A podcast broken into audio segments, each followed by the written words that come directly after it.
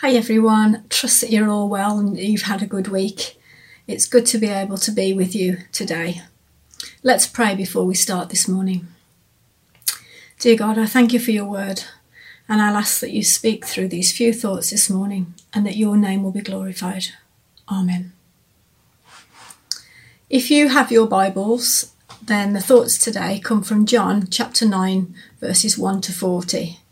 I'm not going to read it, but if you'd like to pause the video, then you can read it for yourself. In this chapter, we read about Jesus and his disciples who encounter a man born blind. Little did this man know that this day he was to be the subject of an amazing miracle. Then also part of a dispute from the religious leaders of the time. In Bible times, it was extremely challenging to be blind. This man would have had his physical limitations in not being able to get out and about as he would want to, and there was also the social stigma, maybe of rejection and isolation because of his disability. He's also a beggar. We know that there are other Bible stories about blind people who were beggars. So, really, if you were born blind, there wasn't much going for you. There was also the idea that if you had a disability like this, it was caused by sin. Even Jesus' disciples asked him, Who sinned, this man or his parents, that he was born blind? The assumption from the disciples is that if people suffer, then they must have done something bad to deserve it. Or in the case of this man, his parents must have done something bad because he was born like it. But Jesus answers in true Jesus style. Straight away, he quashes the idea that this blindness has been caused by sin. Instead, he answers in verse 3 It was not that this man sinned, or his parents, but that the works of God might be displayed in him. This man's life was now going to be changed forever by the work of God through Jesus. This situation that he had lived with for all his life was now going to be completely turned around because God was going to take his present suffering to create great blessing. Sometimes we don't know why we're in the situations that we're in, whether it's an illness or financial difficulties or family circumstances. But what we do know is that God is able to work through any situation to show his glory. When we look back afterwards, many times we can see where God has had his hand on our lives and how he has brought us through. We all have our own stories, and this man from today would have his own unique story. We can't always see the complete story of what God is doing in our lives. This man had no idea what was going to happen to him that day, and his story was not yet complete. But afterwards, he would be able to tell his story, and we can all tell our own unique individual stories of when we have trusted and allowed God to work in our lives. So, back to this man who is standing before Jesus. Maybe the disciples are expecting Jesus to say the words and he will be healed, or maybe touch his eyes and then he can see. But Jesus does the unexpected. He surprises his disciples with what he's about to do. Actually, what Jesus does is a bit gross and bizarre because he spits on the ground makes some mud with the saliva, and puts it on the man's eyes, and then tells him to go and wash in the pool of Siloam. Now, I'm a mom and also a nan, and I'll admit to doing something similar with my girls. You know, when they were little and you had a dirty and they had a dirty face, and you didn't have any wipes or tissues with you at the time, what did you do? Yep, you licked your fingers and wiped their faces. Bit gross, but that's what we did. I also heard a story about two girls that were at school, and it was a time when they still used ink pens. During their maths lesson, and when the teacher was writing on the board, they would flick their pens to see how much ink they could get on the other girls' faces. One particular time, the teacher turned around and saw what they were doing. Without a word, he walked up to the girls, got his hanky out of his pocket, not a clean hanky, spat into it, and then wiped it on the girl's face who had the most ink on it. Needless to say, they didn't do that again in a maths lesson. So Jesus makes the mud and puts it on the man's eyes, then tells him to wash. As far as I'm aware, this is the only time in the Bible we read of Jesus doing this. But why did do, but why did Jesus do this? Here's a quote I read.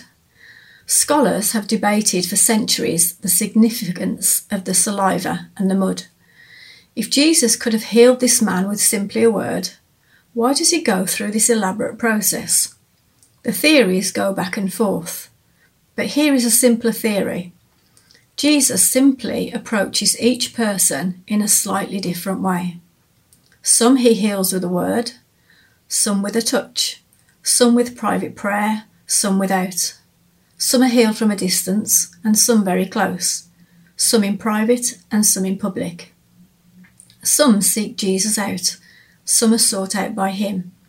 But what we have here is another instance of a very unique and personal encounter with Jesus Christ.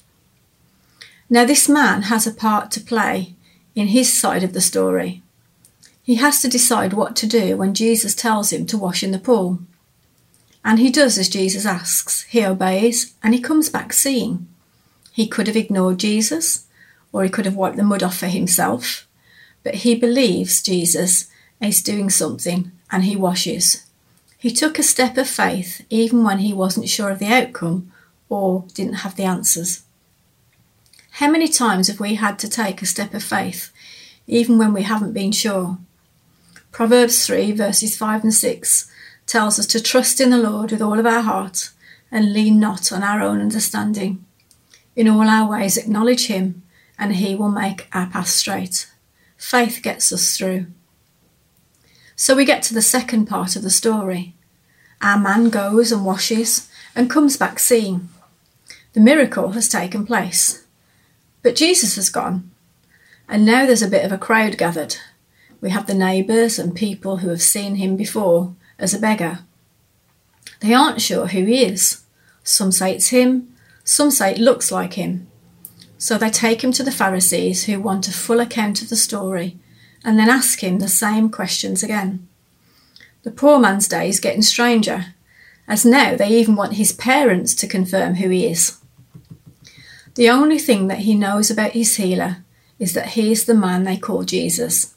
He doesn't even know where Jesus has gone but he does know that something extraordinary has happened to him.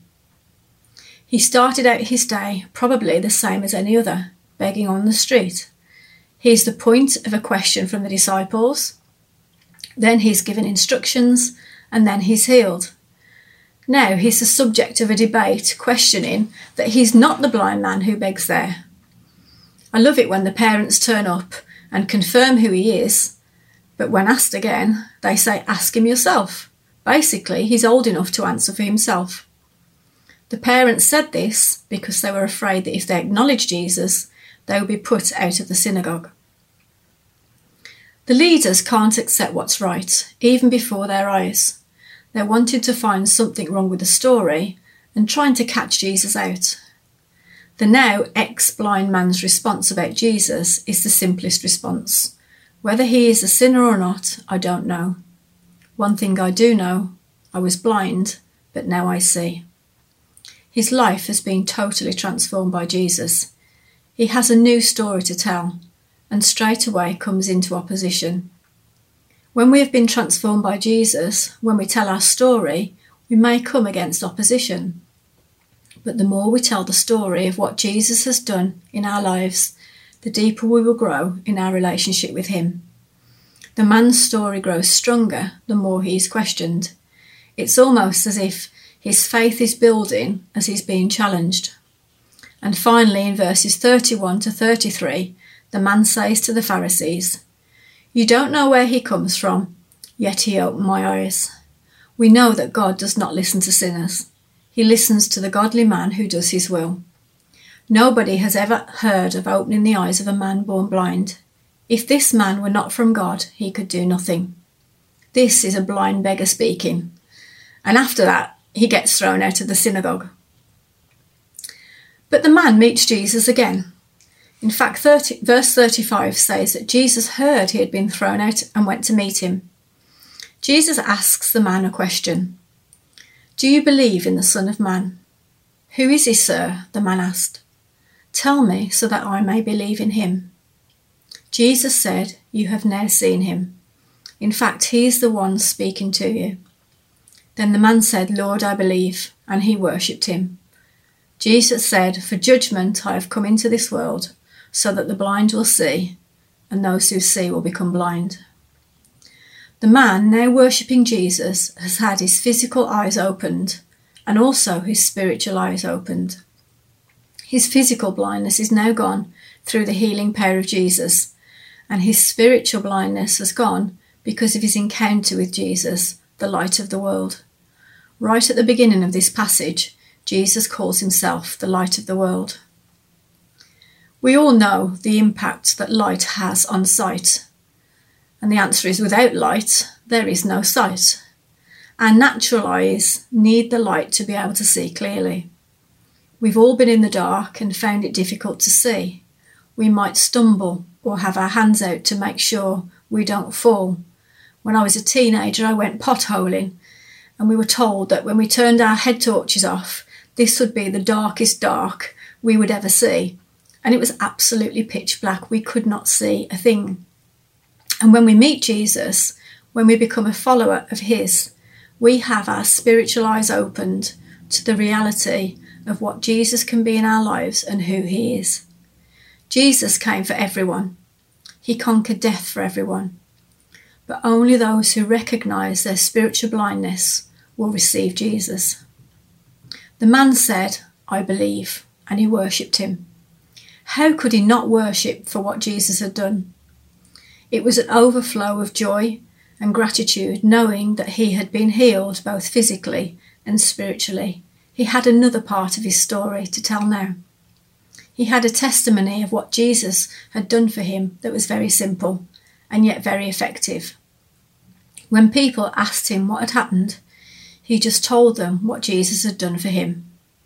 Under questioning, he only knew one thing I once was blind, but now I see, and that it was Jesus who had done it for him.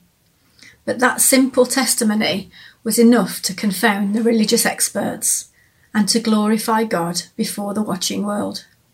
He didn't know a lot, but this one thing he knew his life was changed and Jesus did it, and that was his story. If you're a Christian today, you too have a story of how Jesus came to be your Lord and Saviour. Your story doesn't have to be like someone else's. It doesn't have to be dramatic or follow some exact steps because it's your story. It's personal to you. It's okay if your story isn't like someone else's. What you shouldn't be content with is not having a story. Have a think about your story. You don't have to preach it or explain all the theological details of it, but do you have a story? It may be as simple as this blind man's. I once was blind, but now I see. It may be as simple as saying okay to God. It may just be that my life was changed and Jesus did it. But if you're a Christian, just like that blind man, you have a story. Would you ask yourself, what is my story? Has my life been changed by Jesus? If it hasn't, right now you can admit your sin to God and ask Him to forgive you because of what Jesus did on the cross and save you and ask him to help you follow him from this day or this day forward as your Lord. If you do have a testimony of what God's done for you, your story, your personal story, thank him for that right now. And make sure you're sure you get your story ready to share with others because every one of us can do that. We can share our stories to our families, to our friends, to people around us, just showing people and telling people of what God has done for us and the goodness that He has for each and every one of us. God bless you.